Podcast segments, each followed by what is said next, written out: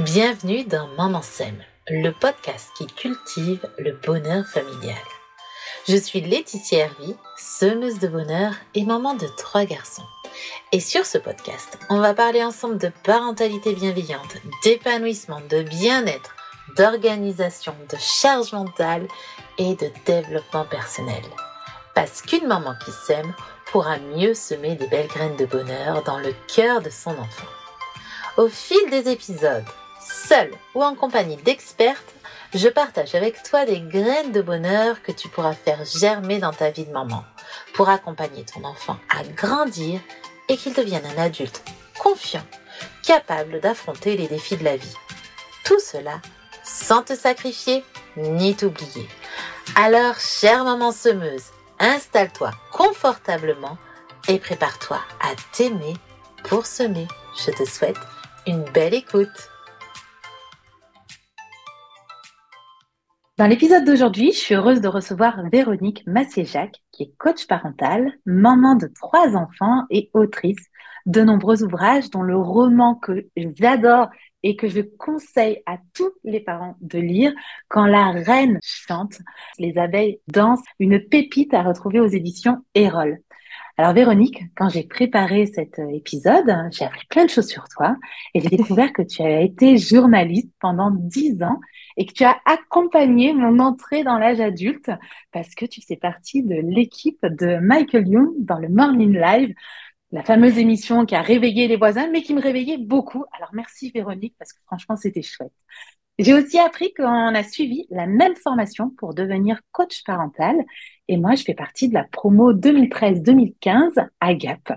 Alors bienvenue Véronique dans Maman s'aime et puis peut-être tu as des choses à rajouter sur ta présentation. Eh bien merci beaucoup de, de m'accueillir euh, bien pour cette rencontre et, euh, et ça me fait rire que tu aies comme ça appris des, des, des choses sur moi et ben, du coup moi j'aimerais bien aussi en savoir plus sur toi mais... Euh... Mais voilà, et je suis ravie euh, d'avoir été là eh bien, au cours de ta, de ta jeunesse pour te réveiller le matin. Ouais. C'était chouette, hein? Ouais, on s'amusait bien. J'imagine, j'imagine. Oh, ouais, qu'il y a eu des bonnes parties de rigolade. Et oh. Je te remercie en tout cas de... Ben, je, je suis ravie, je suis touchée euh, que ce livre t'ait plu, t'ait parlé, que tu le recommandes aux, aux, aux mamans qui te suivent. Euh, un grand merci à toi parce que c'est vrai que c'était... Un, un autre moyen pour moi de, de transmettre et de soutenir les parents. C'est pas un guide, mmh. c'est un roman, mais mine ouais. de rien, ça, ça, ça pousse à la réflexion et, et à prendre soin ah, de soi. Fait. Tout à fait. On se retrouve bien et euh, pour tous les âges. Et à chaque fois que je le recommande, j'ai des retours en me disant mais merci. Donc vraiment, c'est une pépite. Et je crois que c'est le seul qui existe. Moi, j'adore les romans coach et là, retrouver un roman coach parentalité, mais c'est juste génial. Donc merci. Véronique, tu es l'autrice de quatre romans feel good. Oui. Et tu es également aussi autrice de six guides pratiques, dont un bah, qui, euh, qui sera un peu notre élément du jour. un, deux, trois, les devoirs ne sont plus un cauchemar, ni pour les enfants, ni pour les parents, donc aux éditions Eyrolles. J'avais envie de savoir justement, Véronique, mais qu'est-ce qui t'a poussé, qu'est-ce qui t'a donné en, l'envie d'écrire sur ce sujet, sur les devoirs? Est-ce que c'est justement ton expérience de maman avec trois enfants qui t'a inspirée et t'a donné l'envie d'écrire euh, ce guide sur les devoirs? Alors, il y a deux raisons essentiellement. La première, c'est que c'était souvent une thématique qui revenait dans les ateliers de parents. Euh, dans les ateliers de parents que j'animais, il y avait vraiment cette problématique des, des devoirs, beaucoup de tensions autour de ça dans la famille. Mmh. Et je me suis dit, waouh, c'est douloureux. Et puis finalement, quelques temps plus tard, quand j'ai eu à faire des devoirs avec mon aîné, et où j'étais persuadée que ça se déroulerait très bien, parce que moi, j'adorais les devoirs petites. J'ai toujours beaucoup aimé ça, et donc je me suis dit, bah, évidemment, avec ma fille, ça va être pareil. Et ben non, pas du tout. Ça a bloqué. Elle me disait, je ne veux pas les faire, je n'aime pas ouais. ça. Et donc, du coup, voilà, c'est ces deux choses. Le fait que des parents euh, me demandent des ressources, des, des tips, des astuces, et souffrent au quotidien. Et moi aussi, en tant que maman, je mmh. commençais à souffrir et je, j'étais complètement démunie. Et oui, c'est vrai que les devoirs, c'est un moment qui n'est pas évident quand on leur dit « Allez, on va faire les devoirs !» Ben non, c'est pas de joie comme peut-être toi, t'aurais pu être mais petite. Oui. Non, là, c'est plus « J'ai pas envie, non, je les ferai pas, voilà, je, je préfère jouer. » ou voilà, il y a toujours un, un refus, enfin souvent. C'est aussi un moment où quand on doit faire les devoirs, ben, ça peut être après une journée d'école, donc ils sont extrêmement fatigués. Ça peut être euh, ben, justement après la journée d'école, pendant le tunnel du soir, donc la fatigue. Et puis le stress pour nous, en tant que parents, on se dit « Mon Dieu, ben, il y a encore le bain, il y a le repas à faire, ben, plein de choses ». Il y a aussi, ça peut être pendant le, le, le mercredi. Alors le mercredi, euh, en tant que parent, on sait très bien, hein, c'est full. Il y a énormément d'activités à gérer. Donc en plus, il faut gérer les devoirs. Ou alors, bah, il faut les gérer le week-end. Et puis le week-end, bah, souvent, on a des petites invitations à droite, à gauche. Ou moi, bah, j'ai juste envie de rien faire. Donc, d'un côté, il y a notre enfant qui nous dit « Non, j'ai pas envie ». Et puis, nous aussi, on n'a pas trop envie.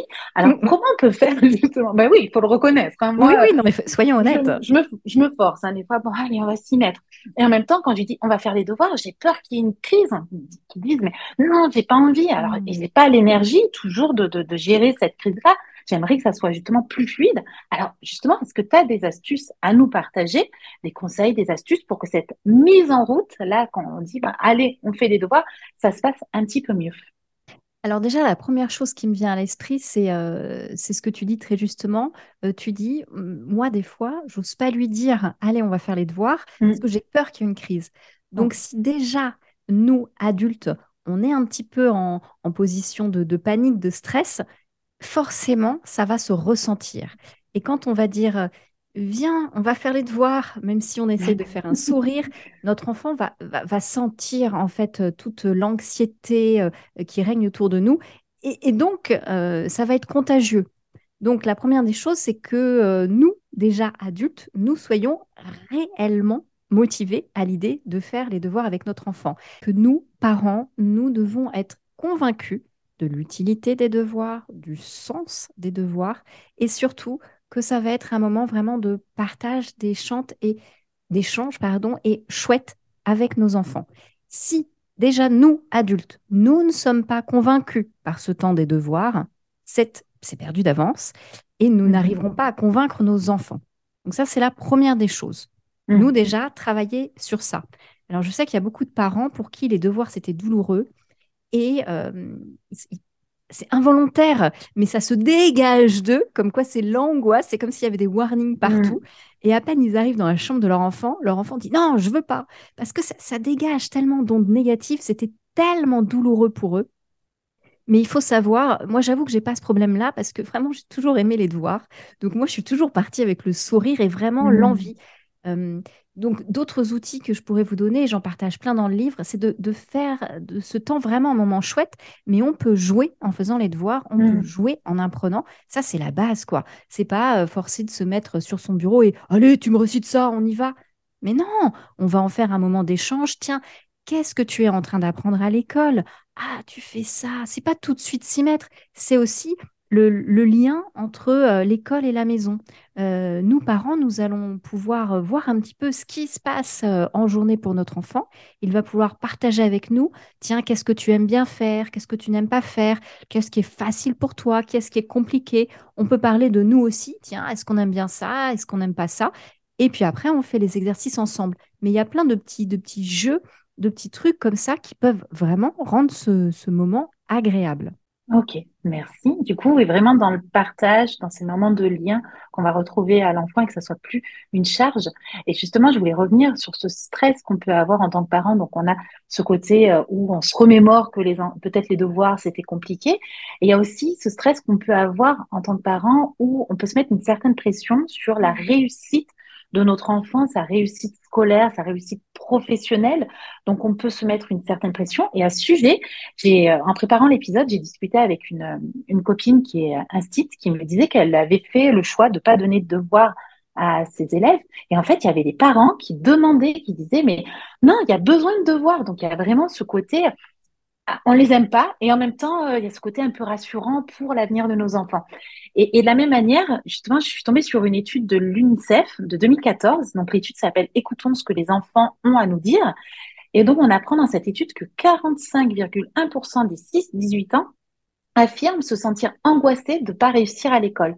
Donc, on voit qu'il y a un stress, une angoisse de l'avenir de tous les côtés, donc du côté des parents, du côté des enfants. Alors, je pense que, justement, les parents, peut-être, donnent ce stress-là aux enfants. Alors, justement, comment tu peux nous aider à, à, se lib- à nous libérer de ce stress et peut-être à rester neutre et pas trop se mettre la pression par rapport à l'avenir de nos enfants face aux devoirs et à l'école? Alors, il faut question, bien hein. ouais, ouais, ouais, ouais. C'est, c'est ouh. Il euh, y, y a beaucoup finalement de, de, de, de questions en une seule. Euh, mm. Je crois que déjà, il faut comprendre que l'essentiel du travail, euh, il est fait à l'école, d'accord ? Il est fait à mm. l'école. Les devoirs, en mon sens, quelle est l'utilité ? Nous, ça nous permet de garder un lien, de savoir ce que notre enfant fait. Ça nous permet aussi de voir éventuellement euh, ses faiblesses. Et euh, si on n'arrive pas à les combler, d'en parler à l'enseignant. S'il n'y a pas du tout de devoir et que nous, bah, du coup, on n'arrive pas à suivre euh, et l'enseignant, euh, il a, il a peut-être euh, pas le temps de, de, de bien voir euh, tout le monde, on peut passer à côté d'une difficulté de notre enfant. Donc, mmh. je trouve que les devoirs, c'est pas mal parce qu'on peut mettre tout de suite le, le point sur quelque chose qui pose problème. Donc, soit on arrive à le résoudre, nous, à la maison en tant que parents, soit on n'y arrive pas parce qu'on n'a pas les, les, les capacités euh, pédagogiques mmh. euh, ou alors on n'a pas le, le, le niveau demandé. Mais dans ces cas-là, on peut tout de suite en référer à son enseignant. Ah, là, j'ai vu que ça bloquait sur ce point-là. Est-ce qu'on peut réparer ? Sur le fait de ne pas se mettre de stress. Euh, évidemment, encore une fois, quand tu dis que les, tu as vu l'étude, les, les enfants sont stressés, je pense mmh. que le stress, c'est surtout apporté par nous, les adultes, euh, mmh. inconsciemment, hein, euh, mais que ce soit les parents ou, ou, ou l'enseignant, on fait beaucoup de choses sur « Ah, tu n'as pas réussi, tout ça ». Moi, euh, j'ai tendance à, à dire à mes enfants, Enfin, j'essaye de m'interroger sur qu'est-ce qui est vraiment important pour eux plus tard. Tu vois, j'ai souvent un, un, un G P S. Il y a des compétences de vie que j'aimerais que mes filles acquièrent, mmh. comme par exemple l'altruisme, l'empathie, l'autonomie. Tu vois, je me fais une petite checklist et je me dis, bah, si j'arrive à leur, à leur apporter tout ça, bah, dans la vie, elles se débrouilleront, quoi. Et c'est pas mmh. le fait de réussir ou pas à l'école. Ouh, zen.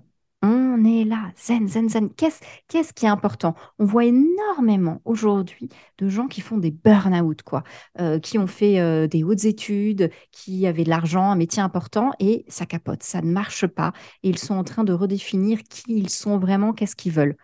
Donc, je crois qu'il faut vraiment qu'on arrête à cette course à l'excellence, à la compétition, qu'on se recentre sur l'essentiel. On veut que nos enfants soient bien, dans leur tête, dans leur corps, dans leur cœur. Ok, et on va les aider pour ça. Donc, je pense que les devoirs, ça peut nous aider à développer la persévérance, par exemple, euh, à accepter euh, ses erreurs, accepter euh, l'échec, mmh. le courage, euh, l'entraide aussi, parce qu'on peut s'aider entre copains, on peut aider, nous, si on est fort parents en maths, on peut aider d'autres petits copains en maths. Donc, je trouve que ça, ça développe De, de, de vraies valeurs. Et les devoirs, ils sont faits pour être faits, mais pas pour être parfaits. C'est en classe qu'on vérifie. Ça permet aussi à l'enseignant, justement, les devoirs. OK, qui a fait quoi ? Qui a réussi quoi ? euh, C'est pas les parents. Hein, c'est, ça ne l'intéresse pas de savoir le niveau des parents. Mais les enfants, sur quoi vous mmh. avez buté ? Ah ben tiens, il y en a euh, quatre-vingt-dix pour cent qui ont buté sur ça. C'est que j'ai mal expliqué, c'est que c'est mal compris. On va revenir dessus. Donc, je crois qu'il faut se... se dégager, euh, si votre enfant n'arrive pas à faire ses devoirs, c'est que la notion euh, n'est pas bien comprise ou acquise. Donc, soit vous, vous essayez de l'aider, soit vous en parlez à l'enseignant. Bon, ben ça, c'est pas passé. Il faut lui apprendre d'une autre méthode. Mais voilà, les devoirs, ils sont pas faits pour que ce soit euh, « Allez, hop, on y va, c'est parfait. Euh, » c'est, c'est pas l'objectif, quoi. Et recentrez-vous pour vraiment « Qu'est-ce que vous voulez pour vos enfants plus tard ?» Donc, je pense que le... le Le stress, l'exigence des notes, il y a des parents qui se disent « Oui, mais si mon enfant a des bonnes notes, s'il réussit, il pourra choisir le métier qu'il veut et puis il sera heureux. » Mais ce n'est pas forcément ça. Votre enfant, il, si vous lui avez donné de belles compétences au départ, il saura se débrouiller. Il saura se débrouiller. C'est ça l'essentiel. Ce n'est pas en ayant vingt qu'il se débrouillera mieux ou pas. Non. Donc, il, il faut vraiment euh, revoir ça, quoi. Et ce... ce se rappeler l'essentiel, se raccrocher à son petit G P S. Qu'est-ce que je veux pour mon enfant ? Et je veux qu'il soit bien dans son cœur, dans son corps et tout ça. Et tu parlais d'une étude. Moi, euh, il y a quelques années, j'avais lu une étude sur les enfants où on leur demandait à des, c'était des ados, tu vois, des ados qui étaient, euh, ça devait être fin du collège ou lycée. À votre avis, qu'est-ce qui est plus important pour vos parents? Donc, est-ce que c'est mmh. le fait que vous ayez des amis, euh, le fait que vous ayez de bonnes notes à l'école, euh, le fait que vous soyez euh, bien dans votre vie? Je ne sais plus exactement. Je et crois la majorité... que tu en parles dans le, dans le oui. livre, d'ailleurs. Hein. Je ne sais pas si j'en parle dans celui-là. Et, et la, la majorité des enfants avaient dit, ce qui est important pour nos parents, c'est qu'on ait des bonnes notes. Mmh. De l'autre côté, on avait posé la question aux parents qui avaient dit en grande majorité, bah, on veut que nos enfants soient, soient bien, quoi, soient épanouis. Tout à fait. Et il y avait un décalage, c'est-à-dire que nous, on donne à nos enfants l'impression que c'est seulement les notes qui comptent. Mais pourquoi on leur donne cette impression? Parce qu'on se fâche s'ils ne réussissent pas les devoirs et parce que quand ils rentrent de l'école, mmh. la première chose qu'on leur demande, c'est « Alors, t'as eu des notes ?» Eh ouais. On ne leur demande pas « Comment ça va ? Est-ce que t'as passé une bonne journée ? T'as pu voir tes copains ? Est-ce que t'as appris des choses intéressantes ?» Il y a cette histoire de notes. Donc, mmh. évidemment, pour les enfants, ils ont l'impression qu'il n'y a que ça qui compte pour nous.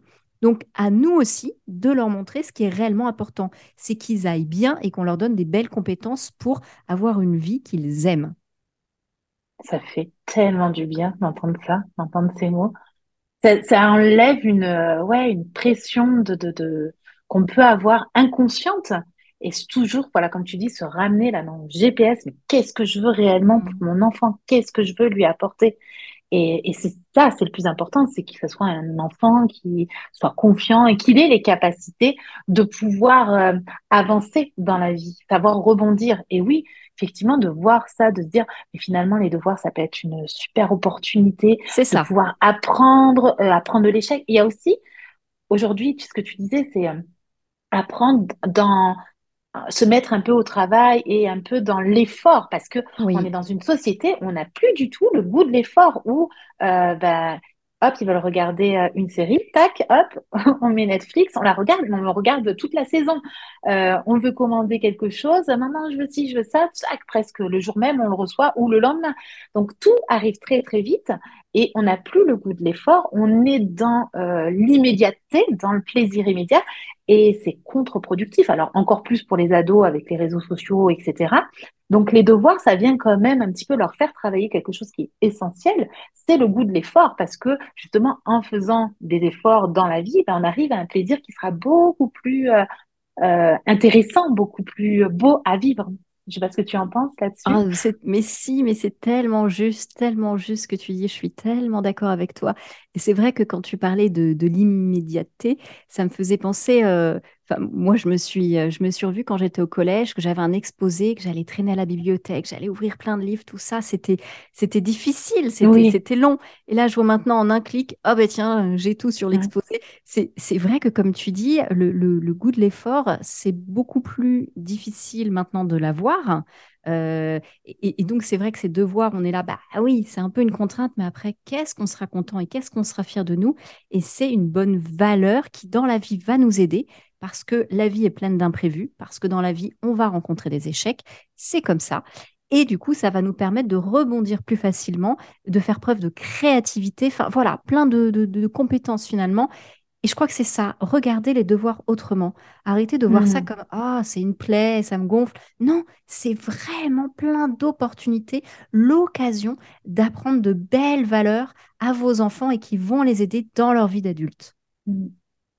Et, et là, ça nous met vraiment déjà dans un état d'esprit différent, une posture différente pour commencer. Et l'enfant va ressentir tout ça et ça sera déjà beaucoup plus facile. On va voir maintenant justement comment rendre ça encore plus facile. Alors, je pense justement à une petite situation là qui s'est passée il y a, il y a quelques jours en arrière où euh, du coup, mon fils qui a huit ans, euh, devait donc recopier des mots euh, qu'il avait eu faux à sa dictée. Donc, c'était le premier jour, euh, enfin les premiers jours d'école, euh, on a eu très très peu de temps pour réviser, donc comment te dire, pratiquement tous les mots étaient faux, euh, voilà, de recopier cinq fois, donc bien entendu, recopier, écrire, ben, il n'avait pas envie, ça demande, mmh. tu vois, un effort, écrire, c'est compliqué encore pour lui, tu vois, niveau concentration, j'entends bien tout ça, et de mon côté, en fait, il y avait plein de, de, de, d'identités, de casquettes que je pouvais avoir, tu sais, il y avait la maman un peu...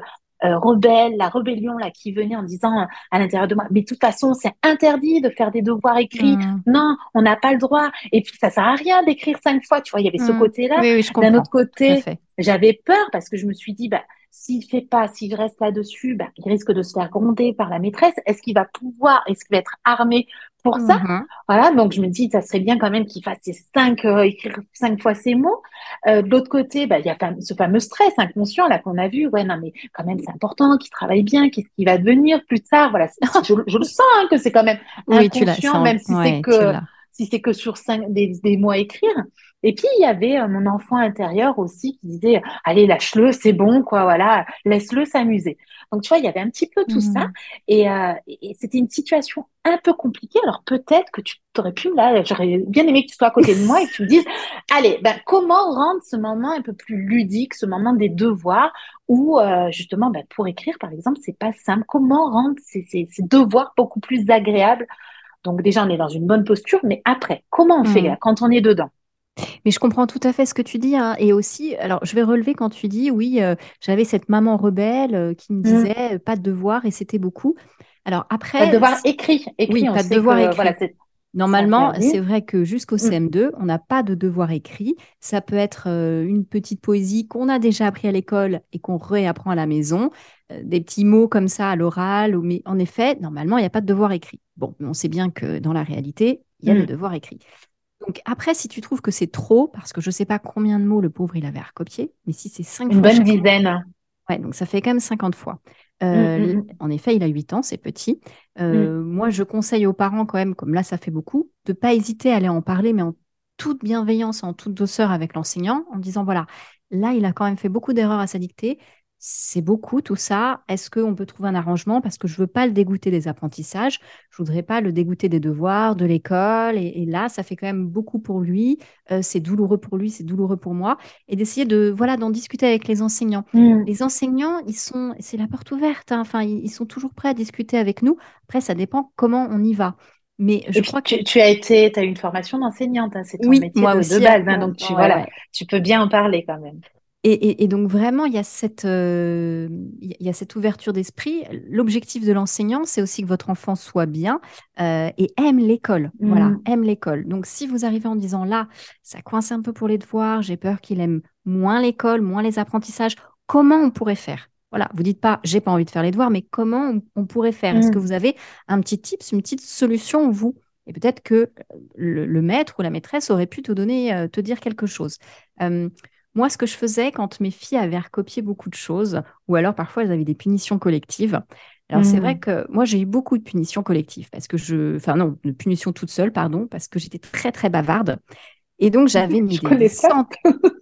Ah non, mais je te jure. Et les, donc, les lignes, les cent lignes. Mais j'avais, mais à l'époque, c'était cent ou cent cinquante lignes à recopier. Oui, oui, oui, hein, je me souviens bien. On oui, est oui, d'accord. Oui. Donc, si tu veux, moi, j'ai passé ma vie à recopier. Donc, euh, quand euh, ma fille revenait avec euh, dix lignes et qu'elle était au bout de sa vie, moi, je disais, mm. tu sais, moi, j'en avais cent cinquante. Ouais. Et on rigolait. Et je disais à ma fille, mais tu vois, moi, grâce à ça, eh bien, j'ai une superbe écriture aujourd'hui. Et écrire, c'est facile pour moi. Donc, j'allais sur ce terrain-là. On allait sur le terrain de l'humour. Et, euh, et finalement, bah, ça passait vite. Je peux te proposer aussi différents supports. C'est-à-dire que parfois, ma fille, elle en avait marre d'écrire sur le cahier. Et moi, j'ai plein de, de, comment dire, de grands tableaux chez moi. Et en revanche, elle préférait écrire sur le tableau. Et donc, moi, je mettais un mot à la maîtresse. Je mettais, voilà, on a écrit sur le tableau. Est-ce que vous voulez une photo du tableau ou pas ? Voilà. Mmh, mais j'essayais mmh. que vraiment, ça reste ludique. Et si c'était vraiment trop douloureux, que ma fille me disait, mais j'ai mal à la main, à ce moment-là, j'aurais été en parler à l'enseignant en disant, mmh. OK. Là, il faut vraiment qu'on trouve un moyen parce que j'ai peur qu'elle prenne en grippe l'école et les devoirs. Donc, euh, est-ce qu'on euh, on pourrait s'arranger ? Parce que c'est vrai que c'est, c'est pas juste entre quelqu'un qui a fait zéro faute, quelqu'un qui euh, fait à chaque fois dix fautes, qui doit recopier à chaque fois, à chaque mot, euh, cinq fois. Euh, c'est, c'est énorme la différence de traitement. Mmh. Et, eh et, oui. et l'objectif, hein, c'est bien que l'enfant continue d'aimer, d'apprendre. Ah ben merci. Du coup, ça me soulage pour les prochaines. Tu sais, et t'aurais pu aussi, euh, et ce que je faisais aussi avec ma fille, c'est que moi, j'écrivais en même temps aussi. C'est-à-dire que... Euh, ah, on ma, s'y met ensemble. Fille, ouais, on s'y met ensemble, tu vois. Je, on s'y met ensemble et ça donnait un petit peu de courage, quoi. Bon, et tu veux que je te dise aussi la vérité ? Parfois, je lui dis, oui. quand elle en avait marre, je, je terminais ses lignes. Voilà. Ça se voyait quand même sur l'écriture? Non, non, non, non, parce que j'imitais non. très bien son écriture. Non, non, c'était ah, nickel. Bon. À huit ans, là, c'est un peu plus compliqué. C'est plus mais, dur. Euh, bon, bah, mm, oublie cette option-là, alors. Ouais. Mais c'est vrai que, voilà, je... je, je... Je, je pense que c'est important d'échanger avec, euh, avec l'enseignant pour adapter à chaque oui. enfant et trouver la solution, parce que en plus on a toutes des mani- tous des manières différentes de, d'apprendre, d'apprentissage. On n'apprend pas tous de la même manière. Alors est-ce que tu peux nous en dire plus d'ailleurs sur ces méthodes d'apprentissage? Alors ce qui, ce qui est important de comprendre, tu vois, moi quand j'ai commencé les devoirs avec ma fille, je lui avais acheté un grand bureau, il n'y avait rien dessus excepté mmh. des crayons, parce que moi j'aime travailler sur un grand bureau propre. Et je m'étais imaginé qu'il en serait de même pour ma fille, mmh. tu vois. Bah, pas du tout. Moi, ma fille, euh, et d'ailleurs, c'est toujours vrai à l'heure actuelle, elle n'utilise, elle n'a jamais utilisé son bureau, donc la grande va avoir seize ans, il ne sert à rien, le bureau. Et Pareil. petite, elle, bah, voilà, bon. Et, et, et petite, elle, elle aimait travailler en mouvement, c'est-à-dire en bougeant. Elle avait besoin de bouger pour apprendre. Alors, moi, j'ai besoin d'être d'être dans le calme et de ne pas bouger. C'était très compliqué. Je la voyais qui sautait, qui prenait un ballon sauteur dans la maison. Et je me disais, mais arrête, reste calme, reste calme. Mm-hmm. Et je me suis rendu compte que non, justement, c'est en bougeant comme ça qu'elle apprenait et mémorisait le mieux. Donc, c'est vraiment en observant son enfant qu'on apprend, qu'on voit de quoi il a besoin. Il y a des enfants qui ont besoin de calme. Il y a des enfants qui ont besoin d'être dans le bruit ambiant, donc qui descendent et qui aiment bien être sur la table de la cuisine, entendre les petits frères, les, les petites sœurs jouer, voir la maman ou le papa faire la cuisine. Ils préfèrent. Euh, il y a des enfants qui préfèrent travailler seuls, d'autres avec les parents, d'autres avec un autre copain, d'autres avec un groupe de copains. Euh, il y a des enfants qui, pr- qui préfèrent voir écrit, euh, surligner, faire des petites fiches. Il y en a d'autres qui préfèrent travailler en écoutant la leçon ou alors en s'enregistrant au magnétophone. Donc, ça dépend des enfants et surtout, ça ne dépend pas de vous. C'est-à-dire que ce qui n'est pas important, ce n'est pas comment vous, adultes, vous aimez apprendre, mais c'est comment votre enfant aime apprendre. Donc, vous pouvez l'observer, vous pouvez lui proposer différents supports, support audio, support écrit. On bouge, on ne bouge pas. Euh, vous lui proposez d'être assis, d'être allongé, euh, avec un bruit ambiant, dans le calme absolu, avec une petite musique aussi. Euh, et vous voyez ce qui marche le mieux pour lui. Mais en tout cas, déjà, le, le lieu où on se met pour faire les devoirs et l'ambiance, c'est extrêmement important. Ça compte pour cinquante pour cent dans la réussite des devoirs. D'accord. Donc, ah, si ouais. déjà, c'est énorme. Donc, si déjà, votre enfant il est bien, il se sent bien installé. Donc, je répète, hein, ce n'est pas obligé d'être sur une chaise bien assis, le dos bien droit sur un bureau. Non, où votre enfant est bien installé pour faire ses devoirs. Alors, vous pouvez le, lui demander « Où est-ce que tu es bien ?» Et puis alors, votre enfant, au départ, il peut dire « Oh, ben tiens, je suis bien allongé. » Et puis finalement, il va se rendre compte « Non, je ne suis pas bien mmh. en fait, euh, je préfère être assis ou ceci ou cela. » Mais, mais voilà, laissez-le faire. Il faut surtout qu'il soit bien. Et dites-lui ça, dites-lui voilà, moi je veux que tu sois bien, donc choisis la pièce, le lieu, euh, si tu veux qu'on soit dehors, si t'es mieux, les odeurs aussi parfois. Il y a des enfants qui aiment bien être entourés de bonnes odeurs, ça peut être les odeurs de cuisine ou ça peut être dans le jardin, il vient de pleuvoir et puis hop, ça sent bon. Enfin voilà, il, il faut que l'enfant se sente bien et ensuite on s'y met. Et il y a différents supports, en effet.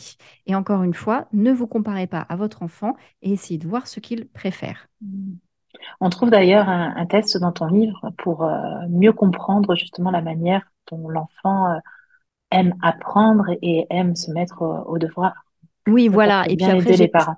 Je, je propose différents. Ben, en, en fait, tout, tout le livre, c'est ça. C'est, euh, c'est plein de trucs, plein d'astuces euh, mmh. pour aider votre enfant selon le cas. Et un enfant qui dit « je n'aime pas les devoirs » ou « je ne veux pas faire les devoirs », il y a plein de raisons possibles. Ce n'est pas pour tous les enfants la même raison. Mmh. C'est ça qu'il faut bien comprendre. Il y en a, c'est parce que vous les forcez à être assis sur un bureau, ils n'ont pas envie. Euh, il y en a, ils n'ont pas envie de faire leurs devoirs parce que vous ne leur demandez pas au bon moment. Euh, il y en a, c'est parce que euh, la manière dont vous, vous leur faisiez, app- vous leur faites, pardon, la manière dont vous leur faites apprendre, ça ne leur convient pas.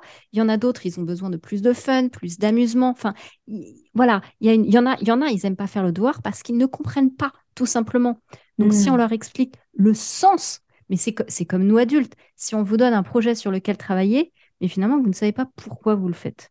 Quel est, quel est l'intérêt ? Mmh. Bah, votre motivation, elle ne va pas être là. Donc, il faut que votre enfant comprenne, voilà, pourquoi tu fais tes devoirs. Moi, ça me permet de voir si tu as des difficultés, d'en parler tout de suite à l'enseignant.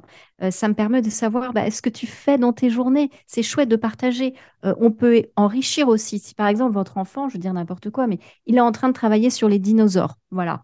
Et euh, ben, on peut aller chercher des livres sur les dinosaures. Et puis le soir, on peut lui lire des livres sur les dinosaures. Mmh. Oh ben tiens, il y a une expo sur les dinosaures. On va y aller. Enfin, nous, le week-end, on peut faire des activités en lien et ça va enrichir sa culture et ça va être aussi une autre manière d'apprendre qu'à l'école.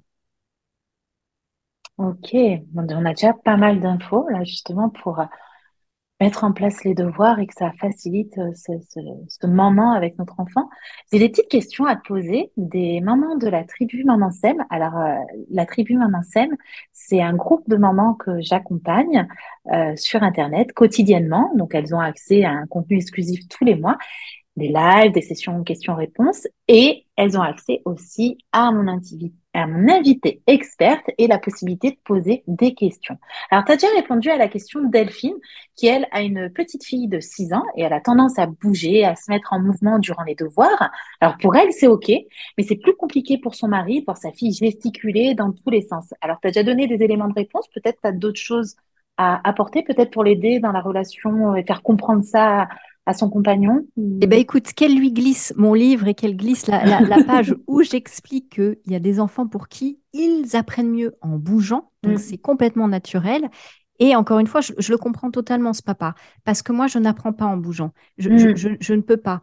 Et tu vois, je me rappelle d'un, une petite anecdote. Quand j'étais en cinquième, j'avais un professeur d'histoire géo qui, tout le long du cours, je te jure, une heure, marchait en long, en large. C'est vrai, on a eu des professeurs comme ça, oui. Et moi, alors moi, je, ça me déconcentrait. J'étais focalisée et je me disais, comment mmh. il peut arriver à parler, à penser en, en, en marchant euh, Et, je, et, je, et je, je n'écoutais rien parce que je regardais ses pas et je ne comprenais pas. Et bien lui, j'ai compris maintenant, euh, hein, mmh. trente ans plus tard, que c'était sa manière justement de transmettre. Et c'était un excellent professeur et qui racontait superbement. Mais il avait besoin d'être en mouvement. Donc, il y a des gens, c'est comme ça. Visiblement, le, le, le mari de ta maman, ben, il n'est pas comme ça. Donc, c'est, c'est difficile pour lui de comprendre. Mmh. Mais à partir du moment où tu sais que pour ton enfant, c'est comme ça qu'il apprend mieux, vraiment. Et si tu l'empêches, il n'apprendra. Il apprendra moins bien, mais en plus, il se sentira bloqué. C'est comme si, justement, à ce mari, on demandait bah, « Toi, bouge, bouge et apprends ». Ouh, ça mmh. va être douloureux pour lui. Ouais. Donc, voilà, il, il faut apprendre ça. Et alors, qu'est-ce que tu peux avoir pour un enfant qui, qui bouge ? Soit, euh, voilà, tu le laisses bouger comme, comme il veut, soit c'est trop compliqué, notamment, par exemple, à l'école. Il existe des coussins avec des picots sur lesquels tu peux mettre l'assise des enfants. Alors, les enfants, tu vois, ils gigotent comme ça, ça ne fait pas de bruit. Toi, ça ne te okay. dérange pas en tant qu'enseignant. Mais du coup, ça fait des petits mouvements et ça peut suffire à certains enfants et à les satisfaire dans leurs besoins d'apprentissage et leurs besoins de mouvement. Il existe Génial.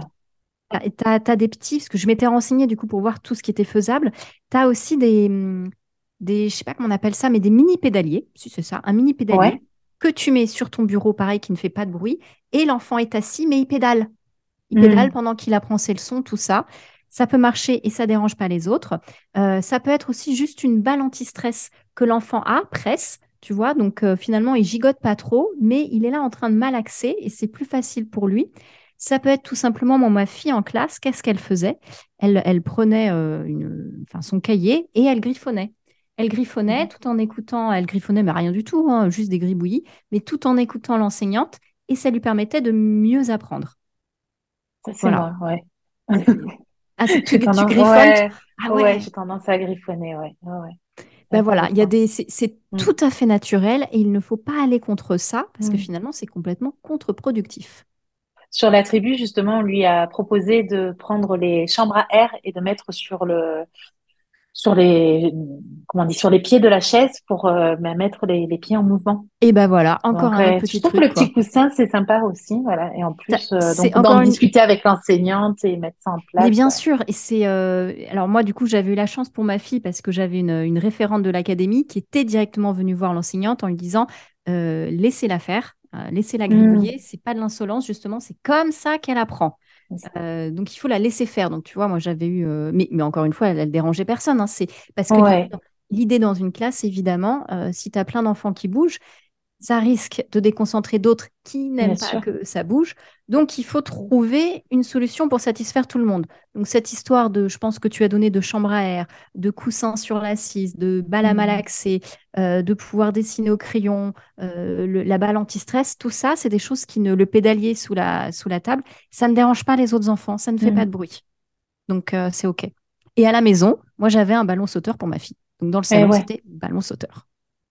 Ouais, ou le ballon de grossesse aussi. Ou le ballon de grossesse, c'est pareil. Ouais, on l'utilise ouais. de plus en plus d'ailleurs euh, Tout à fait. En fauteuil pour, pour ah, travailler. Mais...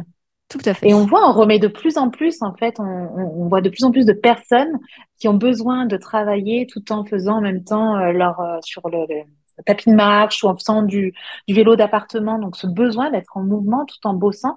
Et les retours, c'est qu'ils sont beaucoup plus productifs hein, finalement. Alors moi, je sais que j'aurais du mal, par contre, à, à faire euh, le tapis de marche et, par exemple, taper sur l'ordinateur. Mais je peux bien comprendre que ça peut, euh, ça peut permettre à certaines personnes de se concentrer et d'être plus productives. Donc oui, on est tous différents et c'est accepter euh, tout ça et mettre en place des choses. Bon, de bons outils pour Delphine, merci. Et Séverine aussi qui nous dit que c'est très compliqué pour son grand, pour son fils qui a neuf ans, qui a des T S A, et ce depuis toujours. Et c'est très difficile pour lui de s'y mettre. Elle doit donc se mettre au devoir. Elle doit toujours négocier. Et s'il ne comprend pas ou se trompe sur un exercice et qu'il veut plus, il ne veut plus rien faire, il se met en colère, pleure. Bon, pour elle, et, bah, c'était tout le temps, tout le temps un calvaire. Mmh. Voilà ce qu'elle nous dit. C'est vrai. Alors, là, je vois différents... Enfin, il y a, y, a, y, a, y a deux grandes questions, finalement. Il y a comment se mettre au, au devoir. Ouais, on a déjà apporté des éléments de réponse. Alors, il y, aurait, il, y a, il y a aussi un autre outil, euh, tu vois, c'est le tableau de routine. On n'en okay. a pas encore parlé. Alors, moi, j'en tab... ai parlé avec les mamans de la tribu parce qu'elles ont une formation spécifique ah bon. Pour ça. Donc, euh... bon, du coup, est-ce que, est-ce que j'en, j'en reparle ou pas? Ah, mais oui, pour, pour les, les auditrices du podcast, bien sûr. Alors, le tableau de routine, moi, c'est un outil euh, magique pour moi. Euh, qu'est-ce que c'est le tableau de routine? C'est un tableau dans lequel on inscrit ce qu'on fait et à quelle heure pour l'enfant. Donc, par exemple, pour les devoirs, bah, c'est simple. On inscrit, quand on rentre de la maison, qu'est-ce qu'on fait, à quel moment. Donc, dans une colonne, on va mettre les horaires et dans l'autre, ce que doit faire l'enfant. Donc, je vous donne un exemple de tableau de routine. Tiens, il est seize heures trente, on rentre de l'école, il y a le goûter. Ensuite, euh, de seize heures quarante-cinq à euh, dix-sept heures quinze, il y a euh, un temps de calme, un temps de jeu. Ensuite, il y a le temps des devoirs. Ensuite, il y a la douche, et cetera. L'ordre dans lequel on va faire les choses, ça dépend de l'enfant. Il y a des enfants, quand ils rentrent, ils vont avoir envie de goûter tout de suite, d'autres non. Il y a des enfants qui veulent se mettre tout de suite au devoir, c'est là où ils sont ouais. vrais. Ils sortent de l'école, euh, ils, ils sont dedans, allez hop. Mon cadet est comme ça, ouais, mon cadet de suite. De suite, voilà. Euh, moi, je t'avoue que j'étais comme ça aussi, on y va de suite et après, j'avais envie d'aller, mmh. euh, d'aller jouer, me défouler dehors. Il y en a au contraire, oh bah non, euh, je viens d'être à l'école, tout ça. Là, j'ai besoin de mon temps calme ou j'ai besoin de mon temps avec euh, maman, papa, euh, pour me décharger émotionnellement parce que la journée a été un petit peu dure, un petit peu lourde. Je voudrais discuter ou alors j'ai besoin d'aller voir un copain, parler. Enfin, voilà, en fonction de l'enfant, je ne peux pas vous donner un tableau de type. Mais vous connaissez votre enfant, alors vous en discutez avec lui et vous faites votre tableau de routine. Ensuite, une fois qu'il est fait, eh ben, il est fait. On s'est mis d'accord avec l'enfant, on a vu euh, ce qui était le mieux pour lui et on le, on le met en place. Et du coup, mmh. euh, c'est comme un petit peu un contrat signé, quoi. Après, on le respecte. Donc, quand mmh. il est l'heure, ah bah tiens, on regarde, qu'est-ce qu'il est l'heure de faire? Ah bah il est l'heure des devoirs. Et là, on n'est pas dans les discussions, non, mais attends, après et tout. Non, le tableau de routine, on l'a fait avec son enfant. Donc, ce que vous pouvez faire, c'est que vous pouvez le mettre en place pendant une semaine parce que... Peut-être parfois, il a besoin d'être réajusté. C'est-à-dire qu'au départ, votre enfant a dit « je veux le faire tout de suite après l'école, les devoirs ». Et puis finalement, il se rend compte à la fin de la semaine « non, en fait, euh, j'ai besoin de goûter, j'ai besoin d'une petite demi-heure de pause ». OK, donc ce n'est pas figé dans le marbre.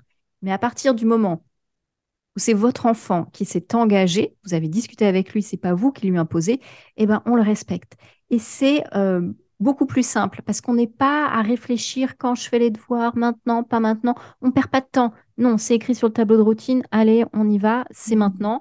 Euh, le, le, le temps de la douche, c'est là. Le temps, par exemple, où tu m'aides à mettre la table, c'est là. Euh, on ne perd pas de temps, en fait, et ça devient euh, habituel. Et tout ce qui est habituel, après, c'est facile, ça glisse. Donc, c'est le, le premier outil pour savoir quand est-ce que je fais les devoirs, comment. Parce que si tous les soirs, on perd quinze minutes euh, à batailler, « Ah, mais moi, je voudrais les faire là. Ah, mais oui, mais moi, ça m'arrange là, tout ça. » Euh, c'est, c'est, c'est, c'est fatigant pour tout le monde. Donc là, c'est affiché sur le, sur le tableau. Euh, voilà. Euh, après, euh, tu avais des questions concernant, oui, l'échec. Le fait, euh, bah, quand euh, son petit garçon euh, rate, c'est compliqué. Mmh, bon, ouais. bah, ça, c'est l'échec, le fait de persévérer euh, malgré tout, euh, ce sont, euh, ce sont des valeurs qui s'apprennent. Donc, ce sont des valeurs qui s'apprennent avec le temps. Et on va l'apprendre euh, en dehors du temps des devoirs. Euh, pour des enfants pour qui c'est... Qu'est-ce que je vais penser ? Je vais penser tout de suite, tu vois, aux au, au jeux euh, coopératifs. Euh, parce que des enfants qui ont du mal avec l'échec, souvent, ce sont des enfants qui ont du mal euh, au fait de perdre à un jeu. Donc, on peut jouer coopérativement. Donc, un jeu coopératif, je pense que tu en as déjà parlé à, à tes mamans, mais pour ceux qui ne connaissent pas, c'est un jeu où il euh, y a un but, il y a une mission. Les joueurs jouent ensemble, on est une équipe. Soit on gagne, on arrive à faire cette mission, on a gagné tous ensemble, soit on perd et on perd tous ensemble. Et pour les enfants qui ont du mal à perdre, eh ben c'est beaucoup plus facile d'apprendre quand on perd en groupe. Donc, moi, j'incite beaucoup les parents à jouer à ce genre de jeu. Après, l'attitude des parents est également très importante. Il y a des parents qui me disent « Ah, mon enfant, mais c'est insupportable, il ne supporte pas l'échec. » Mais en même temps, quand moi, je suis avec ses parents, que je les observe, je me rends compte qu'eux-mêmes, les parents, ne supportent pas l'échec. Et à chaque fois qu'il, miroir, qu'il rate... Oh, mon beau miroir. Exactement. À chaque fois qu'il rate quelque chose, euh, je, je les entends, je les vois se dire « Ah, mais je suis nulle et tout ». Et je fais « Ah, hmm, donc ton fils, mm. ça euh, ». Mais oui, mais je ne lui dis pas qu'il est nul. Je dis « Non, non, mais ce n'est pas ça, mais toi, il t'entend quand tu rates quelque chose, il t'entend dire « Je suis nulle ». Donc après, bah oui, euh, c'est du mimétisme. Nos enfants apprennent essentiellement en nous observant. Donc, vous, parents, vous, adultes, comment êtes-vous face à l'erreur ? Comment êtes-vous face à une difficulté ? Il y avait une maman, je me rappelle une fois, qui ne montrait jamais ses erreurs à ses enfants. Mmh. Et je lui ai dit, mais tu sais, attention, parce que ta petite fille, elle, elle peut avoir peur, peur que tu sois une maman parfaite, et du coup, elle aussi aurait envie d'être une petite fille parfaite, et du coup, elle va avoir peur des erreurs. Et elle m'a dit, euh, ah bon, tu crois ? Et en fait, elle en a discuté avec sa fille et elle a discuté d'une erreur qu'elle avait faite au travail. Et sa fille est tombée des nues. Soulagement. Mais, mais ouais. Et elle lui a dit, mais maman, tu te trompes toi aussi parfois ? Mm.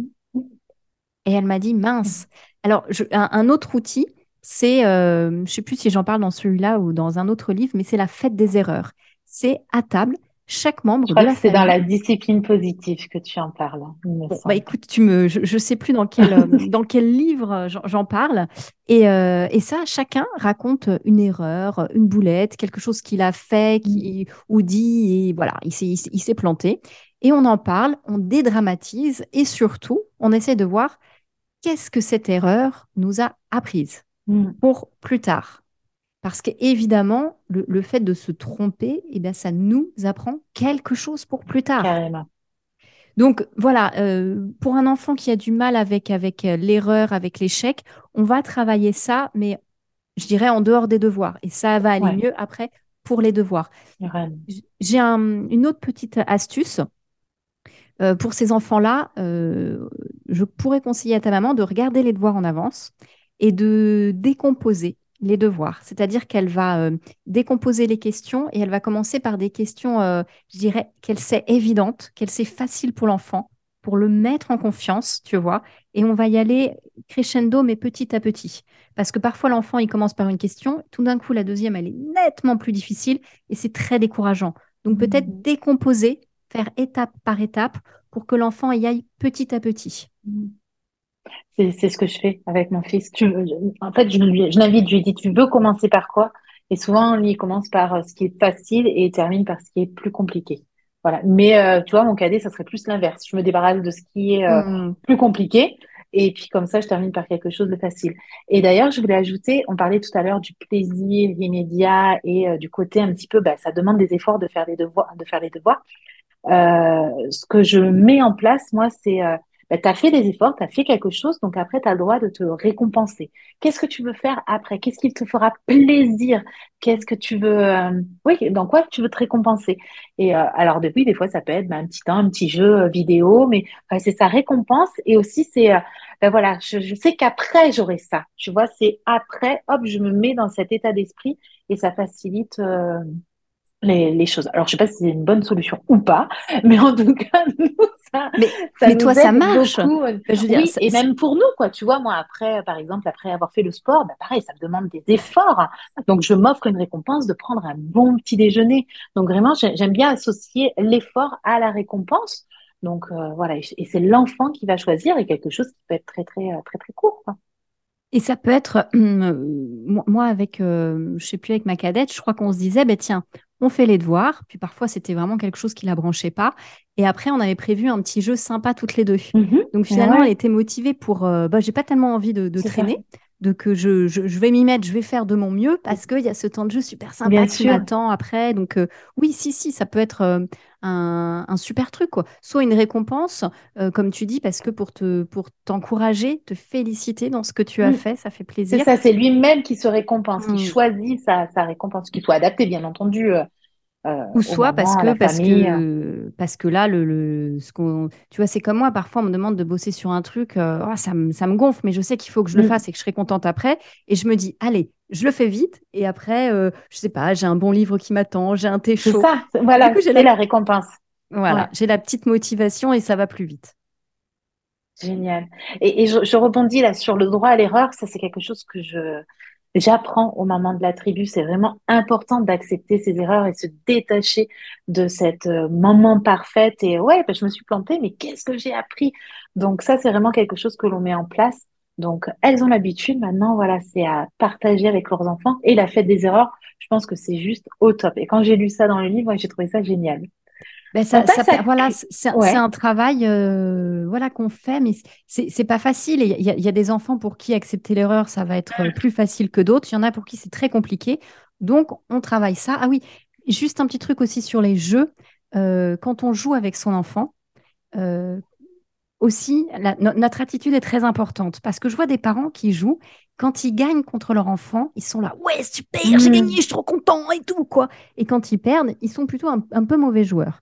Et ben, ouais. ça aussi, euh, montrer à votre enfant, quand votre enfant Comment gagne contre vous, ben, super, c'était une belle partie, c'était un beau jeu. Mais voilà, la victoire modeste. Et quand vous perdez, ben, pareil, ah ben, super, c'était un bon jeu. Je trouve que je me, alors je me suis bien débrouillée, mais bon, ben, voilà, ça n'a pas suffi. Mais no- notre attitude est très importante. Et en général, les enfants nous imitent beaucoup ou imitent des gens autour de nous. Montrer l'exemple. Montrer l'exemple. Le miroir. Voilà, c'est ça. On a encore une question de Claire qui nous dit qu'à la maison, la problématique est déjà de se mettre à faire les devoirs. Donc, on en a déjà un petit peu parlé. L'année dernière, donc, son fils Thibaut, qui a sept ans, repoussait toujours le moment des devoirs. Il n'avait pas envie, préférait jouer, il négociait plus, plus, plus. Et euh, du coup, bah, là, voilà, c'était déjà tendu avant même de s'y mettre. Et donc, pour le moment, donc l'année scolaire vient de débuter. C'est tout nouveau, tout beau. Alors, il n'y a pas, il n'y a pas grand-chose en plus comme devoir. Donc, il a juste à être, eu à apprendre une poésie. Ça s'est bien passé, mais elle appréhende la suite parce qu'elle se remémore, du coup, l'année mmh. dernière. Donc, est-ce que tu peux donner peut-être des astuces, des conseils pour Claire? Alors, euh, je, tout de suite, il y a deux choses qui me viennent à l'esprit. Encore une fois, le tableau de routine. Je, je vais me répéter, mmh. mais on, on est dans cette histoire de... Euh, Euh, voilà, euh, quand est-ce que je vais faire le devoir? Non, on instaure dès le début un tableau de routine et s'il marche, hein, si on a constaté qu'il marchait bien, on s'y tient. On mmh, s'y mmh. tient, on ne déroge pas, comme ça ce sera facile, ce sera habituel. Euh, il a, il a envie de jouer son petit bout de chou, j'ai envie de dire c'est ouais. normal. normal. Hein, c'est, c'est bien normal, il a eu euh, voilà, sa grosse il journée. Il a sept ans en pattes, plus. Hein, ouais. Mais oui, il a besoin de jouer, il a besoin de bouger. Alors, ça peut être peut-être une piste à explorer. Est-ce que euh, elle peut lui dire, mais bouge, saute pour faire tes devoirs et on apprend la poésie ah. comme ça? Parce que c'est, c'est peut-être... Un, il va peut-être euh, être étonné aussi. Ah bon, je, je peux faire ça ou je peux... Euh, bon, et ça va peut-être l'amuser, tout ça. et, euh, et le plus possible transformer ce temps en jeu pour lui. Donc ça peut être, euh, bah, tiens, là il a une poésie, bah, je vais la prendre en même temps que toi, tu m'interroges.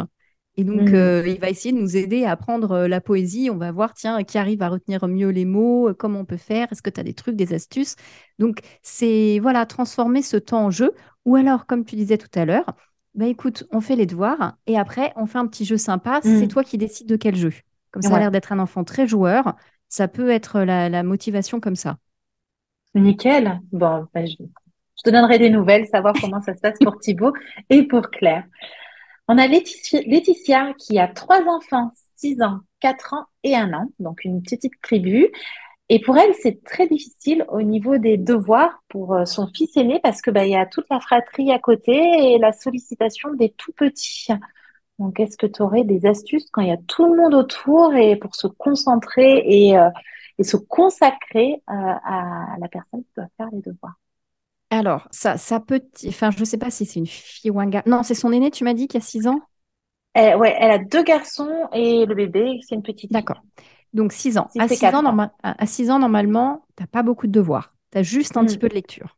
Donc, est-ce que c'est possible qu'elle arrive à trouver euh, bah, ce temps de lecture ? Normalement, on est à cinq à dix minutes maximum. Hein. Euh, ce qu'elle peut faire pour celui qui a quatre ans, il est en capacité de comprendre qu'elle a besoin de dix minutes avec son grand frère. Donc, elle peut lui dire, par exemple, si elle a une grande horloge, euh, lui dire, voilà, quand la grande aiguille sera sur le huit, là, tu pourras revenir me voir. En mmh. attendant, c'est un temps pour ton frère, pour ses devoirs, et c'est très important. Je te consacrerai du temps pour toi aussi, Après. tout seul, voilà. Et ça, il va apprécier, mais en attendant, c'est pour ton frère. Donc, à celui qui a quatre ans, elle va pouvoir mettre en place ses apprentissages. Elle peut sinon utiliser un timer ou mettre mmh. une sonnerie sur son téléphone en disant, voilà, là, le temps pour les devoirs, ça va être dix minutes. Quand ça sonne, tu as le droit de venir me voir. En revanche, avant, tu t'occupes tout seul. Et ce temps-là... On est bien d'accord que le petit loulou au démarrage va appliquer pour voilà. vérifier. Alors, le... voilà. C'est ça. Le problème, c'est qu'elle en a deux, qu'il y en a un qui a un an. Et donc, euh, soit euh, elle arrive à l'occuper sur un... Moi, c'est ce que je faisais hein, avec mes enfants. Euh, il y avait toujours les autres qui jouaient à côté. Et, et j'arrivais, euh, où j'avais euh, la petite dans les bras, si tu veux, et, et, mmh. et j'arrivais, ça marchait. Moi, je faisais les devoirs comme ouais, ça. Quoi. Pareil.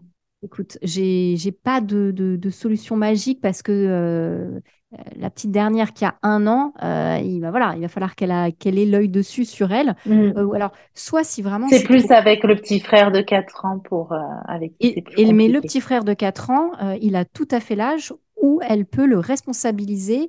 Mmh. Et vraiment, il y a cette... Euh, mais il, il, il, il faut qu'il ait cette vision. C'est-à-dire que vraiment, il faut, quand la grande aiguille sera sur le huit, ou alors quand le téléphone sonne, il faut qu'il mmh. ait un support, quelque chose. Si elle lui dit « laisse-moi dix minutes », ça ne veut rien dire à quatre ans. Ouais, donc, il faut qu'il, voilà, il faut qu'il, qu'il visualise. Et après, elle peut lui dire bah, « voilà, ce temps que j'ai consacré à ton frère aîné, je te le consacrerai aussi à toi tout seul. Et on fera ce mmh. que tu veux pendant ce temps-là. » Voilà, mais il est tout à fait en âge de comprendre. Euh, après, euh, le, le, le week-end, est-ce qu'elle a un relais, cette maman ? Est-ce que... Euh, voilà, on pas peut... Trop. Pas trop. Euh, on peut aussi, après, solliciter, euh, si on n'a pas de relais chez nous, moi, je suis vraiment pour aussi l'entraide entre maman, entre papa tout du quartier. Tout à fait. Ah oui. Vraiment développer ça. Et si on dit, bah voilà, j'ai besoin d'une demi-heure ce week-end, est-ce qu'en échange, tu peux me garder les petits ? Moi, en échange, mmh. je sais pas, je te fais, je suis pour le troc aussi. Tu vois, je mmh. peux te faire un gâteau, je peux te garder les tiens plus tard. Non, mais il faut pas, il faut pas hésiter à, à, à se créer au niveau de l'école un réseau, un, un réseau d'entraide mmh, et de mmh. se donner des coups de pouce comme ça. Qu'est-ce que je peux faire pour t'aider ? Moi, qu'est-ce que je peux faire ? Ou alors, euh, bah moi, je sais qu'à un moment, ça m'est arrivé de donner des cours euh, à plusieurs euh, enfants mmh. euh, parce que euh, euh, ça marchait bien. Moi, ça m'amusait de faire les devoirs. Les parents, c'était compliqué, où il y avait des petits frères, des petites sœurs à gérer. Mais je disais, mais moi, je te, je te les prends ce soir et je les fais. Mmh. Ça ne te dérange pas, quoi. Et à un autre moment, quand moi, j'avais besoin de temps, bah, tiens, est-ce que tu peux me la garder pour mmh. jouer ? Donc, c'est bien vraiment sûr. Une espèce de troc. Donc, euh, que, que cette maman se crée un, un, un réseau euh, et n'hésite pas euh, à créer une association aussi euh, d'entraide comme ça, un groupe WhatsApp, je ne sais pas. Mais on, on a tous besoin d'aide à un moment c'est donné. Tout tous. à fait, tout à fait. Je suis à fond pour le réseau, donc je valide totalement cette idée-là. On va terminer donc par une dernière question de la tribu, donc euh, des, des mamans semeuses. Marine, qui elle donc euh, nous a écrit un petit message parce qu'elle revenait de la réunion d'école euh, du, du C P, donc de son enfant, euh, et ça lui a fait remonter plein d'émotions, des souvenirs, euh, qu'elle trouvait que l'école était longue, difficile, ennuyeuse, qu'il y avait encore eu des devoirs, et donc elle redoute un peu. Alors tu nous as déjà donné un peu des éléments justement pour changer un peu notre posture, peut-être tu vas pouvoir aider un peu Marine. Et donc, elle demande bah, comment réussir à mettre de la distance avec ses propres émotions, parce qu'elle pensait vraiment pas que ça allait la remuer autant et elle voudrait pas donc transmettre ses angoisses à son fils. Oui, waouh. Ouais, ouais. Pour certains parents, mmh. je me rends compte à quel point c'est, ça peut être douloureux et, ouais. et, et rappeler des choses. En tout cas, euh, bravo à cette maman de, de s'en rendre compte. Euh, tout à fait, c'est ce qu'on lui a dit. C'est franchement bravo.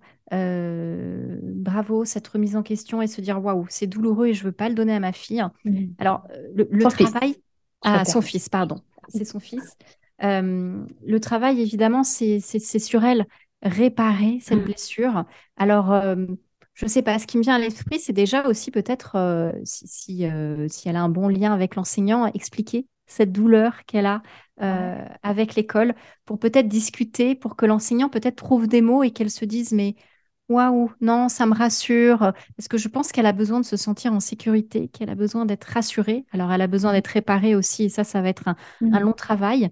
Et euh, ce que je pourrais lui conseiller, si, si là, c'est trop, trop douloureux, parce que ça, ça, ça a l'air, la, la réunion a réveillé beaucoup de choses en elle, c'est peut-être pour commencer de passer le relais. Euh, pour commencer de, de passer le relais, il ne faut pas avoir de, de honte ou de culpabilité là-dessus. Parfois, il y a trop d'émotions. Et, euh, et c'est contre-productif de travailler à ce moment-là avec son enfant. Il vaut mieux passer le relais. Alors, ça peut être euh, l'enfant euh, fait les devoirs euh, avec un autre parent de notre réseau avec qui on est copain, avec euh, le père, euh, avec un grand-père, avec un grand frère, avec un voisin. Euh, ça peut être avec l'enseignant aussi, euh, s'il y a des études organisées le soir. Enfin, il y, y a d'autres euh, moyens. Hein. Il n'est pas obligé de faire euh, ce temps-là avec elle pour qu'elle puisse... Euh, se réparer et avoir un autre rapport avec, avec l'école. Oui, c'est un gros travail. On a commencé un petit peu à aborder tout ça avec elle. Où, euh, moi, de mon côté, je lui ai proposé aussi bah, de, d'apprécier, enfin, d'accepter tout ça et de se dire, mmh. mais finalement, c'est un cadeau que m'offre euh, bah, le quotidien de mon enfant en essayant de réparer mon enfant intérieur. Ouais. Et euh, peut-être écrire à son enfant intérieur en disant, bah, pour moi, mmh. c'était difficile pour faire la distance avec... Euh, avec sa, sa parentalité et ouais, le vécu de son enfant. Ouais, se, se, voilà, comme tu dis, réparer. réparer. Merci Véronique, c'était super intéressant. Alors, ce qu'on peut retenir, c'est bah, déjà de se mettre dans une posture d'accueil euh, par rapport aux devoirs, et donc peut-être réparer aussi notre enfant intérieur et voir que ça peut être un chouette moment et qu'on peut apprendre des belles choses à notre enfant. Euh, c'est aussi donc voir comment apprend notre enfant, s'adapter à lui, mettre en place le tableau des routines et puis pas hésiter à échanger avec l'enseignant pour ben, justement peut-être adapter au mieux les apprentissages et qu'il y ait un bon, euh, des bons liens entre, euh, entre l'école et la maison. Et justement, les devoirs, c'est juste un, c'est un, voir ça comme un moment de lien et pas quelque chose qui va être une charge ou euh, une contrainte dans le quotidien, un moment de, d'échange aussi, où en plus on passe un temps avec son enfant, donc ça peut être un chouette moment d'échange. Et puis ne, ne pas hésiter, vraiment le temps des devoirs, ça peut être un, un temps de jeu, et moi j'aime, j'aime vraiment, euh, alors je, je donne dans le livre plein de trucs et astuces pour transformer mais ça oui. en temps de jeu, mais, mais j'aime vraiment aussi, moi, jouer le, jouer le rôle du Candide, et apprendre en même temps que mes enfants, mmh. Et souvent, les poésies, je suis, je suis, je suis pas, je suis pas très, très bonne. Et donc, elles apprennent avant moi. Et elles sont euh, heureuses de m'aider à apprendre, mmh. de m'aider à retenir. Parce que euh, c'est ça aussi, quand euh, euh, quelqu'un euh, nous apprend, quand mes filles essayent de m'apprendre quelque chose et qu'elles essayent de m'expliquer, bah, finalement, elles l'apprennent aussi beaucoup mieux mmh. pour elles, quoi. C'est beaucoup plus simple pour elles. Et puis, dernier petit truc que je rajouterais, n'hésitez pas à passer le relais si vous voyez que ça Tout coince. Dites-vous que l'essentiel, c'est de garder vraiment un beau lien et de passer de beaux moments avec mmh. vos enfants. Donc, si ça ne marche pas pour les deux devoirs, c'est pas grave. On passe le relais à quelqu'un d'autre. Tout à fait. Merci beaucoup. On peut te retrouver où, Véronique? Et merci. Tu as un merveilleux, un merveilleux podcast. Alors, en tout cas, mer- merci. Maison. Merci beaucoup, Laetitia. Merci pour euh, tout ce que, ce que tu apportes aux mamans. Alors, vous pouvez me retrouver bah, tous les quinze jours sur mon podcast Ça feel good à la maison. On retrouve sur toutes les plateformes de streaming. Euh, et puis sinon, vous pouvez me retrouver dans mes livres parce que j'étais là où est-ce qu'on peut me retrouver. Mais oui, et sur Instagram aussi. Sur Instagram, sur Facebook, euh, Véronique Maciejak. Et puis voilà, si vous avez besoin de trucs et astuces. Un euh... site internet. J'ai un site internet aussi, mais tu as raison, Véronique Maciejak point com. Mais oui, j'ai aussi un site internet et j'essaye de répondre à, à toutes les questions, à, à tous les, les mails, les contacts qu'on m'envoie. Je, je prends le temps de répondre personnellement à tout le monde, donc euh, n'hésitez pas. Voilà, et vous avez tous les contacts maintenant pour suivre Véronique. Et puis alors, je suis très aussi, je suis très heureuse parce que d'ici quelques mois va sortir un, un nouveau livre qui s'appellera ah, Ça feel good. Une exclusivité. Alors, Ça feel good à la maison, le livre. Et en ouais. fait, ça c'est un, un nouveau genre. Euh, je me livre beaucoup. Euh, mmh. Contrairement à mes autres livres où ça va plus être euh, oui. des guides pratiques, des activités, là c'est vraiment, euh, je me livre beaucoup. Je parle beaucoup de ce qui m'a amenée euh, à soutenir les parents, de mes difficultés, de mes galères de maman. Et j'ai recueilli... Parce qu'on en a, hein, voilà. Ah ben, voilà. C'est pas et, parce et... qu'on a les outils que c'est plus facile pour nous. Tout à fait. Un et peu donc, quand même. Mais... j'explique, tu vois, mon, mon cheminement et, euh, et j'ai recueilli des témoignages de, de papa, de maman. Et, et donc, j'ai regroupé ça en chapitres, tu vois, euh, être parent ou alors, tu vois, la célèbre phrase « Avant, j'avais des principes, maintenant, j'ai des enfants ouais. ». Ça parle à qui, comment, pourquoi, euh, je parle des ados, je parle de la fratrie, enfin, je parle de tout ce qui me concerne moi en tant que maman avec des enfants euh, petits et grands. Je parle de mon expérience et il y a plein de témoignages d'autres parents. Donc, c'est un, un nouveau format, un nouveau livre. Et ça sort quand ? Écoute, euh, ça, c'est mon éditeur qui choisit, et, mais, euh, parce que le livre est fini. Mais euh, a priori, ce serait plus janvier-février deux mille vingt-cinq. Bon, ben, on te suit sur les réseaux, sur Instagram, Facebook, ton site internet et on aura l'information. Bien entendu, je partagerai l'info aussi sur mes réseaux. Merci Laetitia. Ça va encore être une pépite. Merci. Merci à toi Véronique. À bientôt. À bientôt. Merci d'avoir écouté cet épisode jusqu'à la fin. Et je t'invite à répandre ces belles graines à d'autres mamans autour de toi qui auraient besoin d'entendre ces paroles douces et bienveillantes pour s'aimer et semer. Si ce podcast t'a plu, tu peux le soutenir en t'abonnant et en laissant une note et un commentaire. Et si tu as envie d'aller plus loin, tu peux rejoindre la tribu Maman s'aime, un abonnement pour passer de la maman dépassée, surmonnée, fatiguée, à la maman heureuse et épanouie. Tu trouveras toutes les informations dans les notes de ce podcast.